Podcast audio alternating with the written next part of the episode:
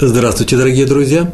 Начинаем еще одну очередную нашу беседу из цикла «Еврейское поведение». Сегодня у нас в еврейском поведении э, тема такая – навестить больного. По-еврейски называется «бикур холим». Бикур – значит, э, э, навестить, э, погасить у больного, сидеть рядом с ним. Э, холим – это больные, холи – больной. В недельном разделе Торы, который называется «Ваера», это очередной недельный раздел Торы книги Берешит, написано в 18 главе, в самом начале, с этого начинается наш недельный раздел, и показался ему Всевышний Валуней Мамре. Ему это Аврааму, Всевышний показался, переводится обычно, явился, дал увидеть себя, дал себя узреть. Валуней Мамре э, – это место, э, где находился в это время Авраам. Название э, имени. Говорят еще обычно, название места, говорят еще обычно, это топоним, это название места переводится как Дубравы Мамре. Я не настаиваю. Отсюда мы учим большую заповедь, так называется она, большой заповедью, а именно навестить заболевшего, куда входит не просто посидеть рядом с ним, а по возможности помочь ему, проявить сочувствие, это очень важно, пожелать выздоровления, помолиться за его выздоровление – Раши пишет в этом месте прямо на этот стих, который мы только что привели, и показался ему Всевышний, в Элоне Мамре пишет, что Всевышний посетил больного, навестил больного. И приводит сказанное в Талмуде, в трактат, который называется «Сота», 14 его лист, первая страница этого листа. Там так написано, сказал раби Хама Бар Ханина. Это был про этот стих. Это был третий день после обрезания Авраама третий день после того, как он сделал себе обрезание, чем заканчивался предыдущий недельный раздел. А третий день считается самым болезненным, так было, по крайней мере, раньше, когда не было никаких медицинских средств. И он был самый болезненный, э, и в смысле ощущения больного, и в смысле его состояния, была температура. И продолжает Талмуд. Всевышний пришел его навестить. Как бы пришел навестить? Так было написано о том, что разговаривал он со Всевышним именно в тот день, когда ему было очень тяжело. И учим заповедь, так э, сказал раби Хама Бар Ханина в трактате Сота Вавилонского Талмуда, что именно отсюда мы учим заповедь необходимости по, э, э, навещать больных. Ибо наша обязанность, как добавляет э, Раши, приводя из Талмуда, наша обязанность учиться из того, э, что мы видим как поведение Всевышнего по отношению к нам, к его созданиям. Поскольку он ведет себя таким образом, проявляя определенные качества, и мы должны делать то же самое, проявлять те же самые качества по отношению к другим людям. Так сказано в самой Торе, в самой Торе, в Хумаше, в э, книге Дворим. Э, я сейчас прочитаю. Это 13, 13, 13 глава книги Дворим, 5 стих. Там так написано. «За Всевышним вашим Богом ступайте, идите». Вот путем его дорога идите. Потом еще несколько слов, в конце к нему прилепитесь. Это э, приклейтесь, прилепитесь. По-русски это звучит немножко странно, но есть такой э, глагол в иврите. Посмотрите 15, 13 главу в книге Дворим. И спросили э, мудрецы, прямо на этот стих, разве человек может идти за Всевышним? Всевышний он бестелесен, за ним не ходит. И сказано, что больше того, мало того, что он бестелесен, сказано, что Всевышний как огонь пожирающий. Это известно, что вообще-то опасно рядом с, ним, э, рядом с ним находиться не с ним, а с его проявлением. Он требователен. Э, но вот что здесь имеется в виду. Надо идти за качествами Всевышнего, то есть стараться поступать с другими людьми так, как он поступает с нами. Простая формула, правда? Например, он одевает раздетых, Малбишарумим, об этом мы молимся утром, значит, и мы должны одевать раздетых. Это как дать, э, как, как, дать, как пить дать. Э, кто просит у меня попро- э, воды попить, это у всех народов считается настолько простой просьбой. Запрещается отказать человеку в такой вещи, как дать хлеба поесть или воды попить. То же самое у нас э, еще несколько есть таких заповедей. Например, дать человеку прикрыть свою ноготу, одеть его э, и так далее. Если у тебя есть такая возможность. Э, э, он навещает больных, и ты навещаешь больных. Так привел. Ведь слова Раши. А теперь несколько историй, и после чего расскажу некоторую теорию, которая очень важна. Тема очень важна. Если кто-то подумает, что это такая тема проходящая, подумаешь навещать больного. Ну, в Торе еще сказано и об этом, навещать больного, сделать перила на своей крыше. Кстати, между прочим, и та заповедь очень непростая, и надо будет как-нибудь на, на эту тему поговорить. Это все очень и очень важные заповеди. Сейчас мы это увидим с Божьей помощью. Про раби Натана Цви э, Финкеля, которого еще звали Саба из Слободки. Слободка – это пригород Ковна, э, литовские раввины. Саба – это старец, дедушка, очень уважительное обращение к нему было. И, и, известна такая история. Когда он слышал, что кто-то из его круга людей, знакомых, или он, например, ученики, или другие коллеги, другие раввины э, болели, он не, просто не находил себе места.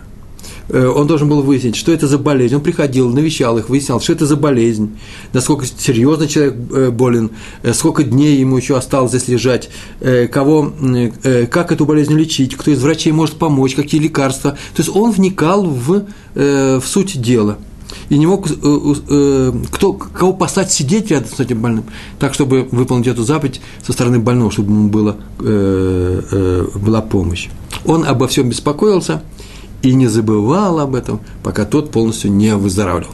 Это было известно за ним, и если заболевал, заболевал кто-то в его Ешиве, все отодвигалось в сторону, и находились любые денежные людские ресурсы, средства для того, чтобы помочь этому заболевшему. И к чему все это рассказываю? Если кто-то проявлял себя как заботливый человек, который выполнял эту заповедь, то э, он помогал больным, то ему прощалось все. Я, когда прочитал эту фразу, я подумал, что же такой человек должен был сделать, чтобы ему простить все. Наверное, был какой-то не очень хороший человек, прогуливал уроки. Я боюсь, что нет. Там все люди были хорошие в Слободке, в его Ишеве уж точно. Но прощалось все, это значит, он перестал, переставал быть требовательным к этому человеку. Он уже смотрел на него как на своего коллегу, на человека, который помогает ему навещать больных. И наоборот, если кто-то проявлял холодность к этой заповеди, например, он занят, он сейчас сидит, учит Талмуд, ему не до этого, и он спрашивал, «А где твой хевру, э, Хеврута, э, где тот человек, с которым ты вместе учишь э, Талмуд, то, наверное, он заболел, как-то, наверное, он спрашивал. Ты должен знать точно, заболел или не заболел. Почему? Потому что если заболел, должен бросать все и бежать к нему, помочь ему, а ты говоришь, наверное. Если он видал, что человек холдинг по отношению к, к, этой, к этой заповеди хотя бы, он переставал заниматься с ним лично. Был крайне им недоволен, очень недоволен, недоволен, просто не давал ему уроки. И говорил такую фразу, если этот человек талмит хахам, если он мудрец, то пусть однажды сам испытает, каково быть больным. Это вообще-то непростые слова, очень тяжелые слова, за ним они отмечены. Про его Ишиву так и говорили, о, у раби Финкеля все здоровы – никто не болеет. Такое благословение на его Ишиве в Слободке. Мы однажды, если вы помните, говорили, кто является раввином. Раввин, кто это такой? И дали в нескольких лекциях, и дали несколько определений. Помните, да? Мы так говорили, что должен обладать как минимум двумя качествами. Первое качество – необычайно мудр, э, мудр, необычайно мудр. Он должен быть очень умным, должен знать много, знать закон, знать Тору. Это все знают об этом. А второе, он должен быть очень добрым. К нему должны стремиться люди. Он должен быть необычайно теплым по отношению ко всем людям. А теперь мы можем добавить еще одно качество. Это тот, кто и других учит быть добрыми. Это очень важная вещь. Вы скажете, чем она важна? Да вот, пожалуйста, следствие. Если в окружении какого-то равина вы встречаете людей не очень добрых, довольно-таки близких к нему, то, может быть, этот человек является раввином – но скорее по занимаемой должности, а не по велению своего сердца. Вокруг настоящего равина все люди раскрывают максимально все свои качества. Чем отличается цадик, праведник от обычных людей?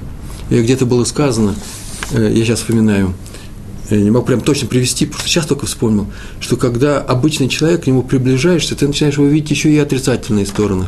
Больше, чем раньше со стороны. А когда приближаешься к праведнику – ты увидишь, что все больше и больше у него положительных качеств. Вот такими мы должны быть, вот такими мы и должны стараться стать. Так, чтобы, приближаясь к нам, люди видели положительные качества. Мы должны стать хорошими раввинами с вами. Впрочем, это не наше дело. Я только сказал, есть и такой-то человек в окружении, не очень достойные люди встречаются. Во-первых, я мог ошибиться, а мы говорим, что не даем оценок другим людям. Э, э, этот человек, э, раввин, не очень-то и раввин по лекции Пятигорского. Не, нет, Э, мы говорили о том, что лучше не оценивать качество других людей. Искали мы об этом здесь только о том, чтобы, чтобы когда вы станете раввинами, старайтесь, чтобы в вашем окружении были очень хорошие люди. Вот все, не больше, только, только для этого это, был, это было и сказано. История в одной синагоге, Бет Мидраш, э, в которой синагога принадлежала Адмору, Раби Шаламу из Белц, белцевские кассиды. В Йом-Кипур, был Йом-Кипур, Йом-Кипурим, и опоздал Шалих Цибур. Шалих Цибур – тот, кто ведет общественную молитву э, со всеми, почти весь день. Шалих Цибур утренний. И он опоздал и пришел, Шалих Цибур – это посланец от э, Э, от общины перед Всевышним. Каждый молится, э, произносит свою молитву, а потом еще есть общественная молитва, которую произносит один, а мы говорим «Амен». Это очень важно. И вот он опоздал, как опоздал? Он пришел, запыхавшись, прибежал, когда уже люди читали Пасукайда Зимра. Пасукайда Зимра – это целая часть таких специальных э, э, э, отрывков из э, Тгилем, из книги псалмов Давида, которые читаются э, перед, непосредственно перед э, благословениями и молитвой Шма Исраэль, после чего читается Шмона Эстера, то есть та молитва, которую мы читаем стоя – который повторяет Шалик Цебур. И он прибежал, встал на свое место, еле успел, запыхавшись, и молился бледный и дрожал, и было видно, что он очень переживает за свое опоздание, потому что у него общественная роль, а он опоздал, и люди его ждали, волновались, Йом Кипур, а у нас нет Шалик Цебур, и смотрели на Адмора. Адмор ничего не, не говорил, ждем и ждем, все будет хорошо, Всевышний поможет, Всевышний помог, прибежал он вовремя. И тот очень расстроенно читал всю свою молитву, а, э, и не подошел к Адмору, к Раби Шалому, э, Белцевскому Адмору, Адмор – это руководитель хасидов, не подошел с объяснениями, но подошел его брат родной и говорит, мой брат переживает ужасно, и он мне рассказал, почему он опоздал. Адмор не спрашивает, почему. Вообще мы не знаем вопросов, еврей не задает вопрос, почему. Хочешь, сам расскажи. Тот рассказал, что когда мой брат Шалик Цибур выходил утром, э, он вышел, ну, может быть, на одну минуту позже, и вдруг услышит, как сосед в соседней квартире стоны раздаются. И он, дверь была приоткрыта, он вошел, потому что стонет кто-то на самом деле больной. Человек увидал, что сосед-то его заболел, ночью заболел. И как-то, наверное, все утром посмотрели, что человек, ну, нормально, не жалуется, и ушли молиться в синагогу. И все его бросили, оставили, никто не знал, что у него дело серьезно, очень быстро развивается. И он стонал, почему? Потому что у него был кризис, кризис и, э, как я понял из книг, в, в которой я в которой я читал про эту историю, э, скорее всего, было что-то такое э, связано с диабетом. И срочно нужен был стакан горячего чая. И наш Олег Цибур сделал ему горячий чай. В Йом-Кипур нельзя не пить, не есть, нельзя опаздывать. А он задержался, сделал ему горячий чай, напоил его. И только после того, как увидел, что все успокоилось, он побежал, зная, что сейчас он будет э, читать молитву не просто перед евреями, а перед крупнейшим цадиком своего поколения – раввином из Белц. И э, так рассказал его брат, и Адмор на это сказал, напротив, если он думает, что он опоздал, сделал два нарушения и напоил кого-то чаем Йом-Кипур, напротив, он поступил, сделал совершенно замечательную заповедь, скажи ему об этом, мецву. Потому что известно, что тот, кто спас хотя бы одного еврея, спас, помог ему, тот как будто бы спас целый мир. И поэтому его заповедь стоит намного выше всего того, что мы делаем сегодня – это большой праведник.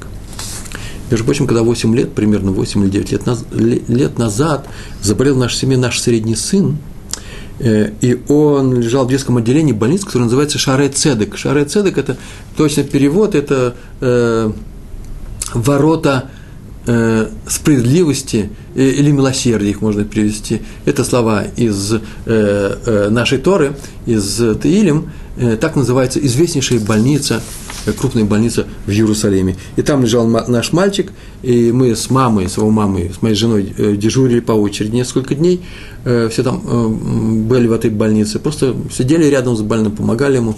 Хотя, в принципе, там замечательные условия были жизни, и еду туда не нужно носить, все там было. Но так получилось, что несмотря на то, что положение него было очень непростое, мы очень переживали, это были дни, емки, дни Пурима – Иерусалимского Пурима. Сначала общего Пурима, а потом Иерусалимского. Вы знаете, что в Иерусалиме э, э, особый день. После общего Пурима во всем мире потом наступает Пурим Иерусалимский. Так вот, оба два дня приходили люди в это детское отделение навестить детей. Причем чужие люди, не к своим детям даже приходили, а просто шли толпами. Кто-то приносил игрушки, кто-то приносил сладости, книги, э, э, подарки. Все дети были завалены подарками. Я помню, что рядом с нашей кроватью лежала, стояла еще одна кровать, она была завалена просто подарками для нашего Иосифа. Э, Йосик, вот тебе еще подарки. Просто приходили люди, шли больш, большими толпами, я бы сказал, приходили артисты, клоуны, откуда они взялись? Прямо в клоунской одежде, делали представления для тех, кто в коридоре ходит, приходили и делали представления каждый для тех, кто лежит, дети лежачие были, и в каждом, э, наверное, они э, э, делали свое представление, это было настоящее веселье. Потом прошел Пурим, я решил, что так нам повезло, что на Пуре мы все оказались. Теперь будут будни, теперь никто не придет. Но люди шли и шли нескончаемо. Даже спросил, я даже спросил через два дня после Пурим, что Пурим продолжается. И мне сказали здесь местные женщины, конечно, бывает затишье, и попозже будет затишье, но может быть настоящее. Будут только две группы клоунов за день. Но здесь вообще все время Пурим, и все время веселье, потому что вся приходит добровольцы навестить детей, помочь им, потому что детское страдание самые тяжелые страдания, и мы всегда должны помогать в первую очередь детям. Сын мой вернулся и рассказывал всем своим друзьям, знакомым, родственникам, что жить в больнице очень приятно. Целые дни, один сплошной праздник, и поэтому не бойтесь болеть, я согласен еще поболеть. А он болел очень серьезно, было очень больно, но уже через несколько дней он забыл о том, что было больно, он помнил, что было очень весело. Ну, я ему сказал, что вообще лучше не болеть, даже когда весело. Но отсюда мы выучили, что нужно посещать больных, делать им весело, делать им радостно, помогать им жить. Это реальная помощь больному. Чтобы он не чувствовал себя одиноким, не дай Бог. Чтобы он не чувствовал себя заброшенным, никому не нужным. Потому что болезнь обостряет именно вот это ощущение одинокости. Обратите внимание, что любое посещение заболевшего сразу же дает ему много сил. Обратите внимание, кого придете к больному. Много сил ему дает, наполняет его оптимизмом, желанием одолеть болезнь, желанием снова стать здоровым. Понятно, что нужно посещать людей не в самую тяжелую минуту болезни, когда ему, человеку не до людей. Лучше этого не делать, потому что на самом деле ему нужно сейчас отдохнуть от всего, собраться с какими-то силами, но потом помогите ему обязательно. Или, например, человек просто хочет спать, и поэтому, а я тебе пришел навещать, да, хочешь, не хочешь, терпи меня. Не, не, так тоже не делают, ничего не делают в обузу человеку. Потому что настоящий настоящая помощь – это та помощь, которую человек, которую, которой человек рад, а не которой он, наоборот, от которой он от, э, э, отстраняется. Или, например, устал посетителей. Сегодня много народу было, клоунов, и, пожалуйста, следующую группу клоунов может к нему не впускать. Или просто находится в тяжелой депрессии, не о нас будет сказано, это самая тяжелая вещь. И тут можно помочь, только не навязывая своего участия. Не навязывайте себя и свою помощь никому. Э, но в остальных случаях, случаях заповедь, знаете, обязательно – про раби Нахума Зеева Зива, Зив, это так его звали, тоже он был Саба, кстати, э, не Саба, он был сын Сабы из города Келем, что в Литве.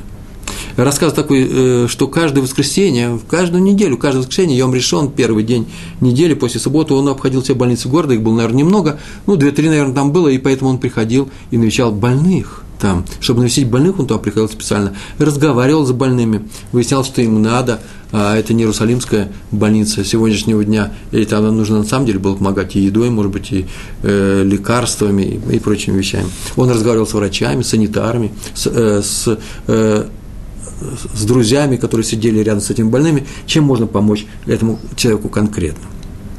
Он даже выучил для чего я это все рассказываю, несколько медицинских учебников, справочников, чтобы разбираться в болезнях. Говорили, что каждое его посещение – это был праздником и для больных, и для, и для врачей этой больницы. Те так его называли коллегой. Равин пришел, коллега наш. Между прочим, это не просто рассказ, я говорю про сына Сабы из Келема. И сейчас есть такие люди. Я учился в Ешиве, э, Швуд Ами. Ешива продолжает быть, э, продолжает существовать, она в Иерусалиме, там много русскоговорящих, есть и э, местный Исраилим, и там преподает один из преподавателей, дает замечательный урок Раби Шмуэль Розенфельд в Ешиве Швуд Ами. Он не медик по образованию, но он занимается именно больными и болезнями. Если нужна срочная помощь, он просто знает всех врачей, знает, кого куда послать, знает, с кем поговорить, знает, э, извините, это большая тайна, поэтому сейчас скажу это тихо, знает, где какие средства собрать, если операция стоит денег. Какой гмах, какая помощь, государство взаимопомощи. Э, и мы сами неоднократно пользовались помощью э, Рава Шмоля Розенфельда, по крайней мере, э, вот с некоторыми болезнями в нашем доме. Такие люди, как Рабинахум Зеев Зив, существуют и в наше время. На них, в принципе, на этих, на этих праведников держится весь мир. В заповеди навестить больного есть два очень важных аспекта. И по отношению к самому посещаемому, посещающему, тот, кто посещает – не только помочь больному, но еще это важные вещи для него самого. Первое. Только навестив больного, мы начинаем понимать его нужду, становимся, как бы сказать, сопричастными его беде, тому состоянию, в которое он попал. Можем молиться за его выздоровление со всей силой своей души. Одно дело, когда я знаю, что кто-то заболел, сейчас помолюсь, а другое дело, когда я его вижу его несчастье, его болезни, и я совсем по-новому строю свою молитву. Вернее, молитва те же самые слова. Я просто по-новому вкладываю большую часть своей души. Кто-то говорил, между прочим, что когда мы молимся за больного, тем самым мы предлагаем Всевышнему взять от нас наши заслуги. За счет того, чтобы сделать то чудо выздоровления больного, мы являемся донорами. Э, об этом нужно говорить отдельно, это целый урок, очень серьезный урок. Но это не бесплатная вещь. Мне просто, мне говорят, помолись, я пошел помолился. Хотя есть, и это тоже есть. Но знайте, что моя молитва будет услышана, когда я на самом деле праведник. А поэтому мне нужно быть праведником. Для того, чтобы в силу своей праведности мне помолиться и в силу своих заслуг, которые у меня будут взяты, я могу помочь этому больному тем, что э, э, из-за этого Всевышний хорошо отнесется к нашей просьбе и поможет им. Мы доноры, не что иное. Но это замечание э, в скобках, замечание на полях. Так написал Рамбан. Человеку, который посещает, нужно это, нужно это посещение, в первую очередь, для того, чтобы, увидев больного, молиться за него всей душой. И то же самое написано в, в комментариях, называется Атур. Тур написал, навестить больного – это большая заповедь, ибо навестив его, мы еще сильнее просим у неба милосердия к заболевшему. Следствие. Отсюда есть следствие. Когда мы просим заболевшего, за того, кто приболел, он получает больше, чем мы просим. Вы слышите? Он получает больше, чем мы просим. Ибо, как сказано, шхина, присутствие Всевышнего, ощутимое присутствие Всевышнего, так написано, стоит у изголовья больного. И поэтому мы обращаемся в молитве к этой шхине, и он получает больше. Главное, чтобы мы попросили, открыли ворота – милосердия, шары цедек на небе. Можно спросить, это тоже в скобках, зачем там нужны болезни, если Всевышний милосерден, сделал бы так, чтобы мы не болели. Э, ответ очень короткий, на эту тему я, может, скажу попозже, чтобы люди молились друг за друга. Вот для чего нужны болезни. Запомним это пока. И еще, раз мы молимся, просто полезная вещь, нужно знать, что не надо называть имя больного своей за него молитве. Когда мы будем молиться, не надо говорить, помоги такому-то, такому-то, имя не надо называть. Почему? Даже лучше, многие пишут, лучше называть без имени. Тогда Ашем Всевышний э, поможет всем заболевшим вместе с ним, а ему со всеми заболевшими. Это отдельная молитва. Но есть еще одна молитва, которая специально, специфическая, а именно э, в э, молитва в субботней, во время субботы, в субботней молитве, когда достают после чтения Торы, кладут свиток Торы на стол, и э, подходят все и э, называют имена заболевших, и после чего произносится специальная короткая молитва, э, в которой ты назвал имя, в этой молитве уже никаких имен не называется, и все говорят «Амен», и человек должен выздороветь. Э, так мы, очень это действующая, действенная вещь. Вот там нужно обязательно назвать имя, после шахарта перед Мусфом все это происходит. Причем называют э, имя заболевшего по матери, то есть его имя, а потом Бен или Бат, до, э, сын или дочь, такой-то э, по матери, который э, известно. Причем самое интересное, что можно не называть еврейских имен, не у всех есть еврейские имена.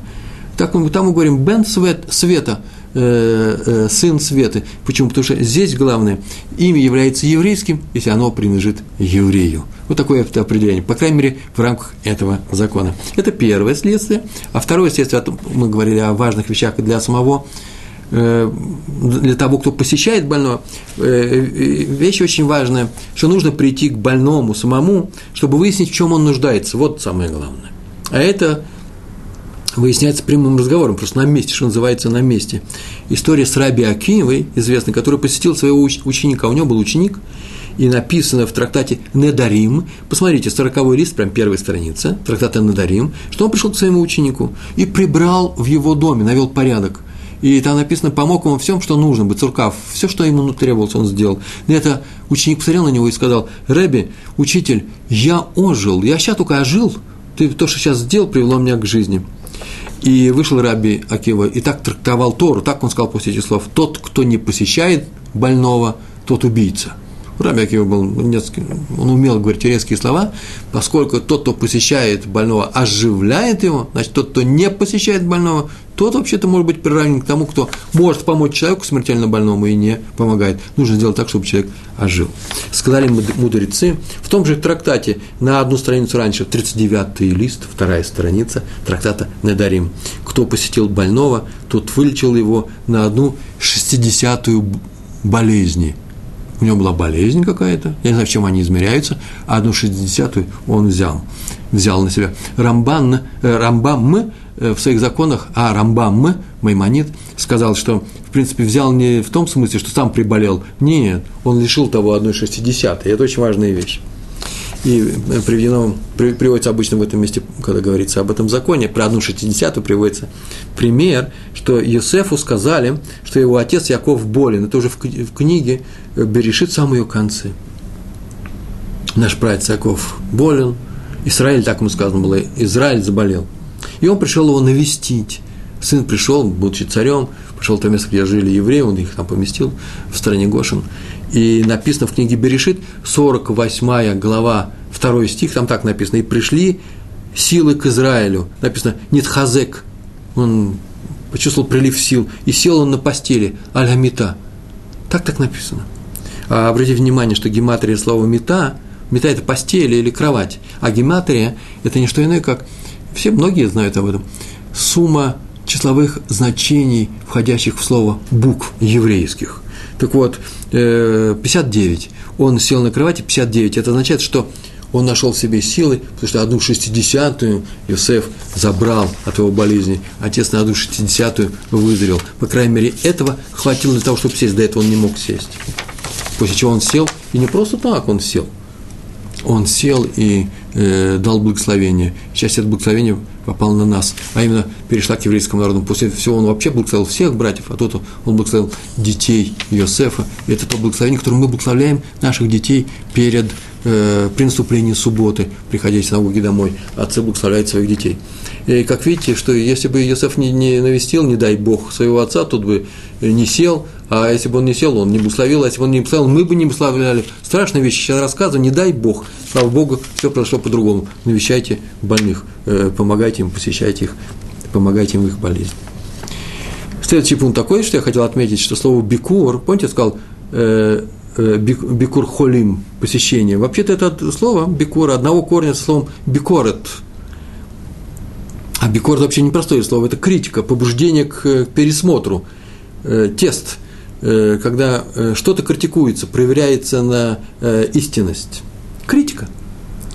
Поэтому приходит человек к больному, тем самым он подвигает его сделать, извините, шуву, сделать раскаяние, исправиться. Почему? Задуматься, из каких таких плохих дел он получил болезнь. Возможно, что это именно из-за этого. Пробуждает в нем силы исправиться. И чем он подвигает больного на этот подвиг? Тем, что пробуждает в нем силы преодолеть свою болезнь он помогает ему набраться сил, а заодно он говорит, давай что сделай, сейчас посмотри, в силу чего это может быть, болезнь эта пришла. Важное замечание на полях, но крупными буквами. Болезнь это не всегда приходит для того, чтобы наказать человека, это первое. Хотя мы и говорили э, на других наших уроках, что неприятность, беда, мучения какие-то, горе и болезни в том числе, это копора, искупление наших прегрешений – так это к этому и нужно относиться. Сейчас нас будут сниматься, если я приболел, какие-то нехорошие, совсем, не, не совсем хорошие дела, которые я сделал и не исправил в себе. Это искупление. Но это еще и еще болезнь, это еще и испытание. Испытание, урок, экзамен. А поскольку это урок, то мы учимся преодолевать трудности. Болезнь – это не всегда наказание или даже копора. Это еще просто пред... испытание, преодолевая которое мы становимся сильнее – приближаемся к Всевышнему. И в то же время это испытание для других. Они должны помочь заболевшему. Поэтому болезнь пришла, как мы уже говорили, для того, в человеческий мир, в мир людей, для того, чтобы мы помогали друг другу, а тем самым осуществляли э, величайшую из заповедей – люби ближнего своего, как самого себя. И, э, как раньше говорили, зачем в мире несчастье? Это написано, это изучается. Мы говорим, что для того, чтобы люди научились помогать друг другу. Поэтому мы не говорим про кого-то, что вот смотрите, он заболел из-за своих плохих дел. Но говорим следующую фразу. Это важно. Это, если я заболел, это я заболел из каких-то своих плохих дел. Это мне нужно исправляться. А другому только поможем в болезни. Да, еще на тему 1,60 э, э, разговор касается, сейчас будет э, э, разговор касаться, ну, скорее всего, шутка, так я думаю. Адмора и Сукачева. Город был такой э, город, э, известный хасидский праведник, автор книги Авнейнезер. По-моему, я еще дальше о нем еще не скажу, скажу несколько, несколько слов. Он пришел навестить больного и сказал своему слуге, когда он отправлялся сюда, что, чтобы тот прихватил несколько плодов, несколько фруктов. Не написано сколько. Но тот, понятно, так мы догадываемся, решил, что для того, чтобы принести больному, э, пришел к человеку, он болеет, принес апельсины. Э, наверное, в те времена, в тех краях, в Литве, с апельсинами было сложно. Э, их было, наверное, трудно найти в магазинах, и поэтому, если он принес апельсины, наверное, все обрадуются. Он принес фрукты, не обязательно апельсины, принес фрукты. Сидел у больного, и потом, после чего, говорит слуге, чтобы он дал ему эти фрукты, взял эти фрукты и съел. Сам съел, не давая больному. Тот очень удивился, а Раф ему объяснил, ну, вот смотри, посуди сам, я сейчас только взял на себя одну шестидесятую болезнь его. Силы мои ослабли, чтобы подправить себя, я должен подправиться – подкрепить свои силы. Знаете, это не просто шутка.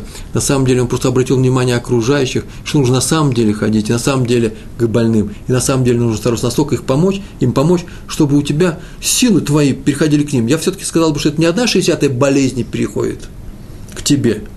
Хотя, смотрите, по Адмору вроде так оно и получилось. А я даю свои силы, может, даже больше, чем одну шестидесятую. Я слабее тем самым. Это не, не то, что называется безучастное, э, без э, э, проявление моего участия без всяких затрат с моей стороны. Конечно, надо затрачивать большие усилия для того, чтобы помочь своим, э, своему окружению, больным людям. Правда, мы живем в стране, где не надо приносить в больницу никакой еды, ни больному ребенку, ни в роддом, жене, которая рожает. Поверьте, у меня, у меня с роддомами большой опыт э, посещения, их был здесь уже в Израиле. Э, кстати, между прочим, тут при родах когда э, роженцы, ну, рожает женщина детей, своего ребенка очередного, э, рядом с ней сидит муж. Во многих странах так. Э, в Израиле, думаю, это не исключение. Э, и поэтому он сидит с ней, читает Елем, сидит рядом, помогает ей. В нужный момент понятно, что он выходит, его тут же зовут, когда он слышит, что уже кто-то закричал, зовут, и потом возвращается, берет ребенка на руки и произносит специальное благословение, благодаря Всевышнего. И это первый амен, который произносит роженица после родов. Это очень важно, чтобы именно ее муж, отец его ребенка, сказал это благословение. Еще одна шутка про одну шестидесятую болезнь. Про раби Ильяу Хайма Майзеля. Он был Авбеддин э, города Лодзи в Польше. Авбеддин – это э, глава равинского суда, главного равинского суда целого большого города, известнейший человек, известнейший талмудист и праведник, цадик. Пришел он однажды к очень, бога, к очень богатому человеку в своем городе. Я так полагаю, что это и было в Лодзе. Когда мы говорим Раби Майзель из Лодзе, возможно, что он оттуда происхождением, но, скорее всего, это и был, потому что это очень крупный город в Польше.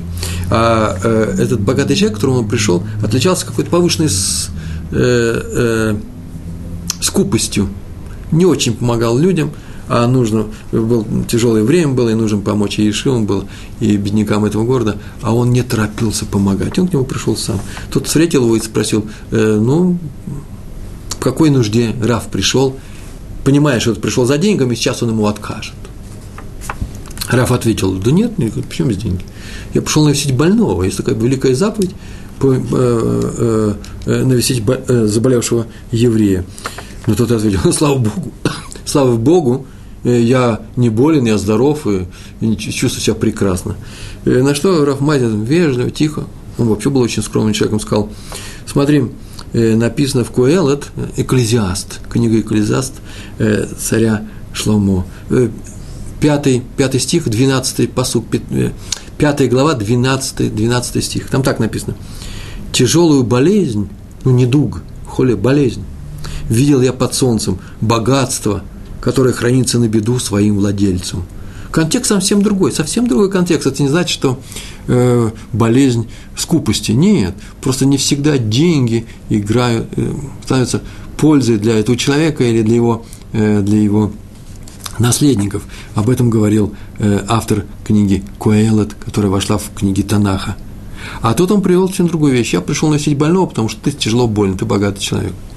Тут задумался, а он, наверное, был очень умным человеком, и начал рассуждать на эту тему. А Раф продолжил тем самым, тем временем. И такой сказал, ты же знаешь, конечно, что каждый, кто навещает больного, а я навещаю сейчас больного, ты не можешь это отрицать, то он забирает у него одну шестьдесятую его болезни. А ты знаешь, что твоя болезнь – это богатство.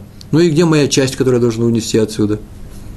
Так он сказал, тот рассмеялся, был человеком с юмором и дал богатую труму. Трума – это помощь бедным в данном контексте, э, деньги.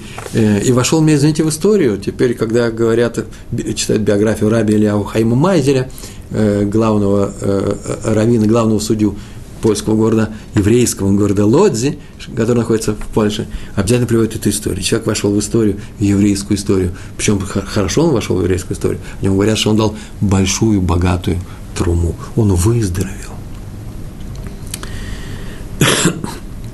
Между прочим, еще одна, одна вещь очень важная. Человека можно навестить даже по телефону – не знаю, почему я не записал, но, но это, это очень важная вещь. Я не могу поехать, у меня нет времени к больному. Он живет в другом городе или в другом, э, в другом э, районе Москвы. И я сегодня улетаю, я только узнал, что он больной. Я возьму телефон и навещу его по телефону тоже поддерживает э, заболевшего человека, если нет возможности зайти лично. Понятно, что мы э, теряем много, как мы говорили, мы не можем зайти туда и увидеть его состояние, чтобы со всем жаром своей души молиться за его выздоровление, но и по голосу мы можем, если он заболел не горлом, если он может говорить, если он вообще может говорить, мы узнаем, как ему можно помочь. Помочь ему, например, э, молитвой, помочь ему пожеланием выздоровления. Обязательно нужно сказать «Рафуашлема». Рафуашлема – это значит полного у тебя выздоровления. И на, эту, на это пожелание, это благословение, браха, надо всегда отвечать не спасибо, а амен. Это браха, благословение. Амен надо отвечать на пожелание полного у тебя выздоровления, рафуашлема. Э, впрочем, по телефону, как мы сказали, много можно выяснить. Э, например, за какими лекарствами пойти. Передать, сказать другому человеку, слушай, вот наш общий знакомый, ученик Э, нашей Талмуд Тура или нашего Кололи приболел, я улетаю, пожалуйста, навести его и от моего имени. Э, между прочим, еще важно второе замечание, я о нем э, я записал в помятках. Навестить надо, если навещать, если человек заболел, даже не совсем близкого человека, даже того, у кого, с кем у тебя немного натянутые отношения. Все делается, понятное дело, с умом, чтобы тот не удивился, а ты зачем Э, к нему пришел, вот тебя меньше всего и ждали. Почему, может быть, ему даже и неприятно это. Поэтому нужно с пониманием отнестись к чужой неприязни в свой адрес.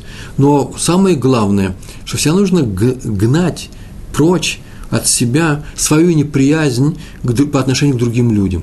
И поэтому, если можно помочь человеку, с которым у тебя может не установился контакт, может быть, сейчас мы установим этот контакт, прийти помочь, и дай Бог, чтобы на самом деле была какая-то нужда, чтобы я эту, в этой нужде ему помог. Например, сбегал за лекарством. И так, э, так выполняется заповедь полюби ближнего своего. Ведь не сказано, не сказано полюби ближнего своего, полюби другого еврея, полюби другого человека, как самого себя. А именно, даже если ты недоволен собой, ты же любишь себя. Если ты недоволен своим другим человеком, выброси это, нельзя быть недовольным другим человеком. Но даже если так, даже если, если, если это так, то полюби его. Не написано, люби только тех, кого ты любишь.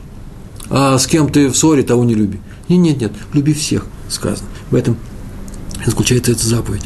Э, телефон э, иногда замещает, как мы сейчас сказали, э, прямое посещение. Оно можно и поставить другого человека. Сейчас мы говорили, я улетаю, кого-то попросить зайти к больному, другого человека. Об этом рассказано в истории про Адмора. И Александровских хасидов был такой великий город Александров. И самое сильное движение до Второй мировой войны среди, в хасидском мире – Александровские хасиды. Серьезные учебы, серьезные книги писали величайшие адморы, величайшие талмудисты.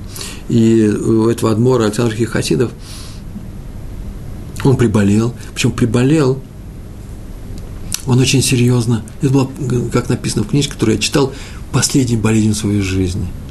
Тяжелая была ситуация, он уже был больным, э, старым человеком, не молодым человеком.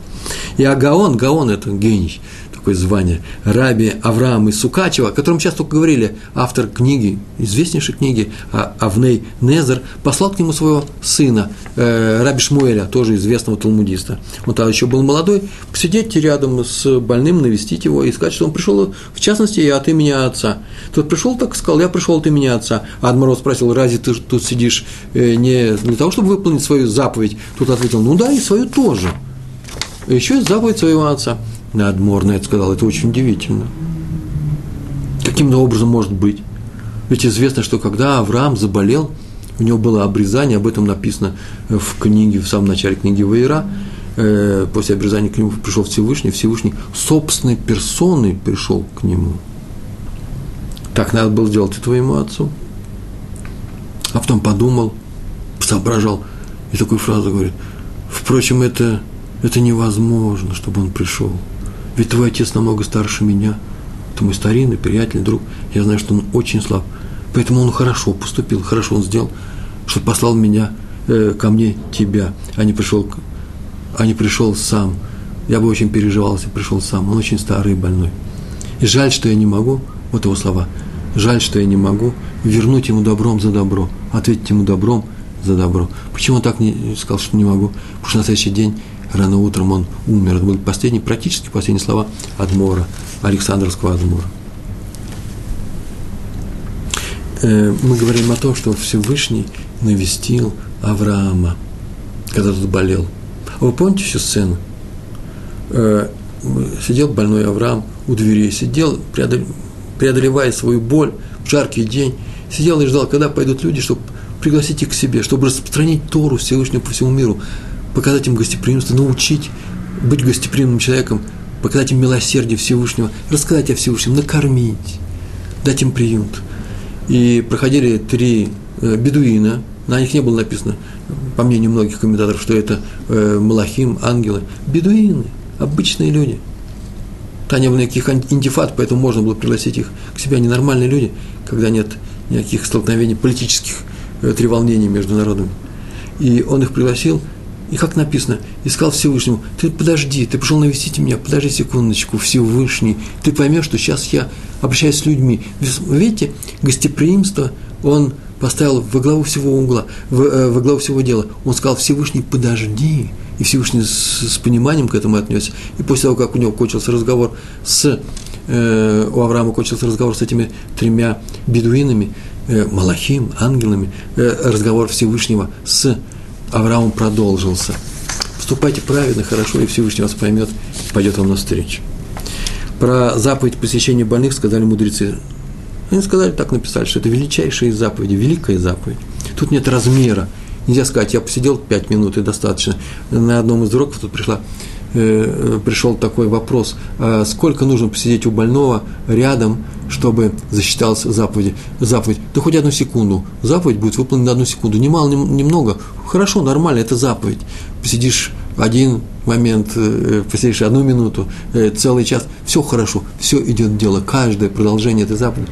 Только не будьте, э, очень хорошо, каждое продолжение заповеди, только не будьте в тягость больному, мол, ты знать, что не знаю, давно все пора уйти, а я здесь буду сидеть, потому что Пятигорский объяснил в своей лекции, что будешь сидеть с тобой, который полностью не выздоровеешь. Так не поступает. Добро не может быть с кулаками, я бы сказал.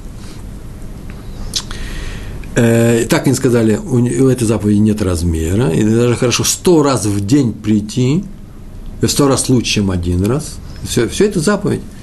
И даже хорошо, даже когда большой человек посещает маленького, по возрасту, по объему или по значимости, по важности, как угодно, взрослый, ребенка – учитель ученика, учитель ученика, может даже не лучшего своего ученика, ученика, который делает ему проблемы, надо навестить. По крайней мере, обязательно уж точно спросите по телефону, а почему такой-то такой не пришел сегодня к нам на урок? Не вчера, а сегодня почему он не пришел к нам на урок?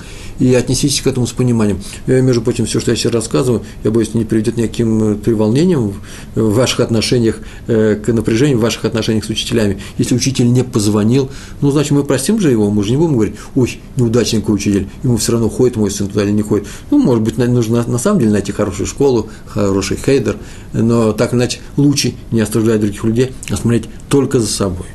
Если вы учитель, э, интересуетесь состоянием, здоровьем своих, своих учеников. как мы говорили, не посещает больных только в том случае, когда несколько случаев было, когда больному тяжело. А вот там было написано, когда больному стыдно за свою болезнь. Всякое бывает – он не хочет, чтобы к нему приходили. Или, например, мужчина не посещает женщину, как правило. Всякое тоже бывает. Я сейчас не говорю о том, что вообще не общайтесь с женщинами, как принято в моем мире. И все нужно делать по уму. Э, в моем мире это не очень удобно. Было бы очень странно, если я зашел к больной соседке, но, по крайней мере, пожелать выздоровления его жене я могу Э, могу своему соседу. Это очень хорошо, и он сейчас скажет амэн. А также написано, в первые три часа болезни не посещай, когда человек в первые три часа болеет. Э, я так скажу, что на нашем языке, и так и надо понимать эти слова Талмуда, не посещай больного, э, когда больному не до посетителей. Да, не делай ему его состояние еще более тяжелым, трудным. А сейчас расскажу сказку, про раби Акиву Эйгера. Самую настоящую сказку. В книжке написано, не написано, что это сказка, а написано прям как э, реальная история. Я почитал в двух книгах, проверял. Э, эта история известная. По-моему, ее сочинили э, при нем самом. А если кто-то скажет, что это не сочинение, так оно и было, я тоже скажу, возможно. Я как Рамбам, который сказал, что тот, кто верит, что все, что написано в притчах, сказаниях о годе, слово в слово, ну, ну тот, наверное, не очень, как бы сказать, не очень большой IQ у него. А тот, кто считает, что ничего этого не было, совсем полностью нечему здесь учиться, ну тут вообще э, никакого отношения к роду человеческому не имеет, он не понимает, что в Торе написано. Э, некоторые притчи надо понимать э, творчески. Так вот, и отнесемся к этому как к очень интересной притче. Сказка про раби Акиву Эйгера – Э, он всегда посещал всех больных своего города. Город, наверное, был небольшой, а даже и большой, по крайней мере, он старался посетить их всех. И однажды он пришел к одному больному, тот ему сказал, что врач ему сообщил, что его болезнь неизлечима. Он очень печальный был, он спросил, почему такой печальный, сказал, моя болезнь неизлечима, мне сказал врач. Есть такие случаи.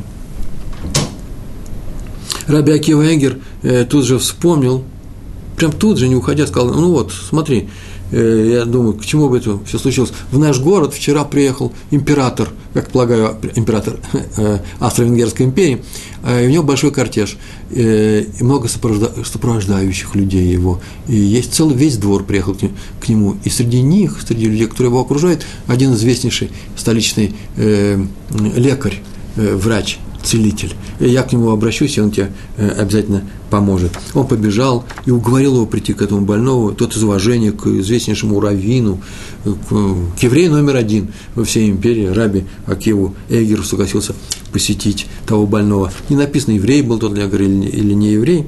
Я знаю несколько историй про оба случая. Здесь ничего не было написано, и так иначе он пришел, к, подался на уговор, пришел, проверил, изучил все, а потом смотрит, обращается к Равину и говорит Раби Акиву Эйгеру, зачем же меня позвали, если известно, что, если вы сами скажете, что известно, что болезнь-то это неизлечимо. Время теряем. На что Рав спокойно сказал ему, прям тут же, не, не, не полез за словом в карман, и ответил, извините, но если бы вас позвали бы к больному императору, и у того болезнь неизлечима, вы чтобы отказались, сказали, время теряем, мы пошли бы ведь. Император – человек – Басар Вадам, смертный человек. И это тоже смертный человек, нужно помочь ему. Вы пошли бы к императору. И вдруг тот задумался. И видно, что задумался о чем-то своем. И говорит Равину, Рабяки Венгеру, а вы знаете, между прочим, так ведь и произошло совсем недавно, ровно четыре года назад наш император, большая тайна, вам я расскажу, очень серьезно заболел вот этой болезнью. Он заболел собрали всех врачей, я лазил по всем книгам, ничем его ничего нельзя излечить, нужно особо уникальная э, составляющая, смесь э, э, лекарств, такая, кто в природе, в принципе, не находится, нет ее, а составить ее долгое время нужно сделать. В общем, не знаю, по каким причинам составить его нельзя, нужно взять естественную вещь. Какую естественную вещь? Написано Естественно, лекарство написано в книгах, что от этой болезни помогает только одно лекарство. Э, навар на костях или на перьях одной уникальной птицы, которая обитает в Южной Африке. Она сама все уникальная, да еще и место ее пребывания очень большой, большая площадь, где-то на юге Африки, в каких-то лесах она находится. Так что, Ваше Величество, вам осталось не жить два месяца и ничего никому не поможешь. А в те времена вообще в, Африке, в Африку мало было экспедиций, и Ливингстон и прочие люди еще ее не освоили, и можно ли опираться на эти книжки. Так или иначе, император используя все свое императорское величие и силу, запросил всех остальных э, друзей своих, родственников, которые правили остальными э, странами Европы, собрали какую-то экспедицию, каких-то медиков отправили в Южную Африку, чудом раздобыли эту птицу, при, э, принесли, привели ее, при, привезли ее в Европу, вот приехали до Вены, доехали, принесли и вовремя сделали это лекарство, и он выздоровел. Если мы об этом не сообщаем, только для того, чтобы народ не волновался, потому что народ думает, что наш император вообще никогда не болеет, он вообще бессмертный, поэтому ему ничего не сообщал. Сам могу сообщить вот то, что и произошло. Ну, что же вы думаете, где же я теперь достану эту редкую птицу для этого больного, для вашего больного еврея? Вы, извините, Рэбе, очень великий раввин, но вы не император. Ну что, пошел Раби Акива Эгер домой. Домой, пришел домой, в жаркой молитве начал молиться Всевышнему. Рибоно ойлом, господин этого мира, все евреи твои дети. Они происходят от царей и пророков, от царей. Они же цари, как этот император, вот на что он намекал – Неужели ты не поможешь одному из своих царей, одному из, из, из своих детей? Неужели не пошлешь ему одну маленькую птичку? И пока он молился, в окно влетела эта птица, очень диковинной раскраской. И он закрыл окно и говорит, вот, э, нужно ее поймать, ее изловили, сделали вовремя лекарства и излечили этого больного. Это мелкая мораль такая, а, всем известно. Никогда не отчаивайся э, ни в какой ситуации, в которую ты попадаешь. Почему? Потому что сама птица влетит в окно, если э, праведник помолится, если ты сам помолится в жаркой молитве. Так или иначе, больного излечили, больной выздоровел от того лекарства. Раби Акива Эгер – отнес маленький пузырек с этим лекарством тому лекарю и сказал, вот вашему императору, когда он заболеет, чтобы у вас было под рукой это лекарство. Так закончилась эта история. Что такое болезнь? Это когда один из нас попадает в тяжелую, неприятную и очень болезненную ситуацию. Болезнь как болит. Мы его окружение призваны помочь ему. В этом заключается заповедь Бикурхолим – помочь больному, навестить его. Но ведь так происходит с каждой тяжелой ситуацией, в которую попадает человек – Ему бывает иногда очень тяжело. И поэтому все мы по-своему, можно сказать, больны в этом смысле, больны в смысле ситуации, болезненной ситуации. И нам нужна помощь. Это и называется навестить больного. Помочь человеку преодолеть те трудности, в которых он оказался, с которыми он оказался наедине, чтобы он не чувствовал себя, что его оставили одного. Посоветовать, может быть, добрым советом, дать ему добрый совет. Может быть, помочь добрым делом, проявить какое-то участие, заинтересованность, помочь ему показать ему, что он, что он не просто нуждается в помощи, он нуждается в нас, и мы с удовольствием, с радостью, с огромной радостью и открыт, с открытым сердцем поможем ему. И это не только в момент болезни, в момент любой трудности. Поэтому мы должны помогать друг другу. Это называется бикур холим. Бикур холим, навещение, навестить просто больного от, от болезни, это частный случай той великой заповеди, которая называется помогать друг другу. Э, э, э, один человек помогает другим. А поэтому неожиданное следствие. Мы должны, обязаны просить помощи один другого. Один еврей помощь просит у других евреев. Вы помните, однажды вот здесь на уроке, по-моему, даже два раза на наших видео уроках я сказал, никогда ничего ни у кого не просите. Если можете справиться сами с какой-то трудностью, но не вешайте на других свои проблемы – не утруждайте других людей своими заботами, не говорите только о себе, учитесь справляться сами с своими трудностями, будьте крепкими людьми, сильными. Говорили так, правильно, да? Тут я поговорил с умными людьми. И они сказали, как Ребру, он как раз наоборот, совсем наоборот. Проси всех обо всем. Ибо как иначе люди догадаются, что ты в чем-то нуждаешься.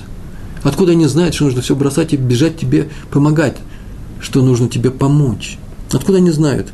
Как они проявят к тебе свою любовь и заботу? А ведь ты же входишь в круг тех людей, которых сказано, помоги заболевшему, помоги Пятигорскому, как самого себя. Люби его, так сказано. Если Пятигорский молчит и не просит у других помощи, как мы можем ему помочь? И поэтому как они могут выполнить, если ты молчишь, заповедь любить своего ближнего? Поэтому вывод из этих двух мнений. Одно дело, никогда не утруждайте других своими просьбами, а второе, всегда просите обо всем других людей, чтобы дать им возможность э, выполнить заповедь любить своего ближнего. Вывод такой, если вокруг вас живут люди, которые с радостью выполняют заповеди Торы, обращайтесь к ним с просьбами. Вы обязаны их просить. Вы обязаны помочь им исполнить заповедь любить своего ближнего. Но если вокруг вас таких людей нет – то старайтесь не утруждать окружающих лиш, лишними просьбами, чтобы они не смотрели на вас. Мне, знаете, выражение как на попрошайку, ну что он всегда просит нас обо всем. Эти люди не знают, что у них есть такая заповедь, и они смотрят на вас просто как на обычного просителя, который пришел и стоит с протянутой рукой.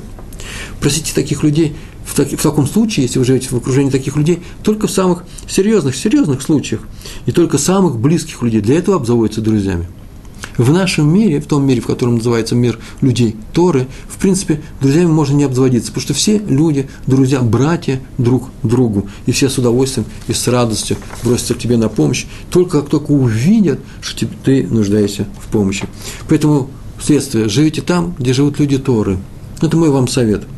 Понятно, что это непростой совет – Тут есть свои минусы, у нас есть свои привычки, мы как-то заделаны в те места, где мы заделаны. И человеку, человеку трудно устраивать несколько переездов, серьезных переездов из одной, из одной страны в другую в течение своей жизни. Э, Все это связано со многими сложностями. Но надо бы жить среди людей Торы. Если их нет, то делайте этих людей. Будьте сами человеком Торы. И там вокруг появятся люди Торы. И там вокруг вас появятся люди, те, для которых великая и радостная заповедь – это помогать э, э, другим евреям и не только когда они болеют, но и в любой, э, в любой, в любой беде. Все, что мы с вами сейчас здесь делаем и читаем наши лекции, это мы говорим с вами на, на ту тему, как вести себя в мире людей. Что требовать от людей, как на них смотреть, как смотреть на свою жизненную задачу, свою программу – Оказывается, как оказалось, оказывается, я рожден в этом мире для того, чтобы я помогал людям. Это моя главная обязанность. Любить люди, людей – это очень хорошая подсказка для того, чтобы я реализовал самого себя. Всевышний дал мне материал, это меня, мой характер, мой темперамент, мои качества, мои таланты или бесталанты, все мои качества, которые он мне дал, он мне дал как материал для того, чтобы я из этого построил самого себя – он меня уже с самого начала поместил на какой-то уровень, дал мне какую-то семью, среду, в которой я э, в которой я родился, развивался, которая меня воспитывала. Он мне дал ситуации, э, помогать ситуациями вокруг меня, жизненными ситуациями дает мне каких-то людей, э, какое-то окружение. Я выбираю это окружение, я как-то и действую, влияю на этих людей. И он в связи с тем, согласно тому, как я себя веду в этом мире, помогает мне для того, чтобы я мог подниматься выше и выше. Но оказывается, главная моя задача – помогать другим людям. Так я себя строю. Именно в этом проявляется главное мое содержание. И если есть человек, который замечательно справляется со своими профессиональными обязанностями, талантливый человек, поэт, писатель, музыкант, помогает людям, поет э, со сцены, что угодно делает, но он при этом очень труден в общении, то что мы делаем с вами? Мы с вами не расстраиваемся, мы его ценим за его положительные качества, но сами мы-то знаем, что моя главная обязанность – быть легким с людьми, помогать им, не напрягать им, их своим общением, своим появлением здесь, своих родственников, своих друзей – повторяю, не напрягать, а наоборот помогать им облегчать все тяготы, все болезни, которые посылает там Всевышний. Для чего? Для того, чтобы мы их преодолели. Я надеюсь, это один из главных наших уроков. Мы занимаемся, человек обязан помогать другим, а работать, воспитывать, заниматься критикой только по отношению к самому себе. И поэтому любая критика в мой адрес приветствуется. Вот на этом мы заканчиваем свой урок. Большое за то, что вы его посетили. Большое вам спасибо. Всего хорошего. Никогда не болейте. Всего хорошего. Шалом.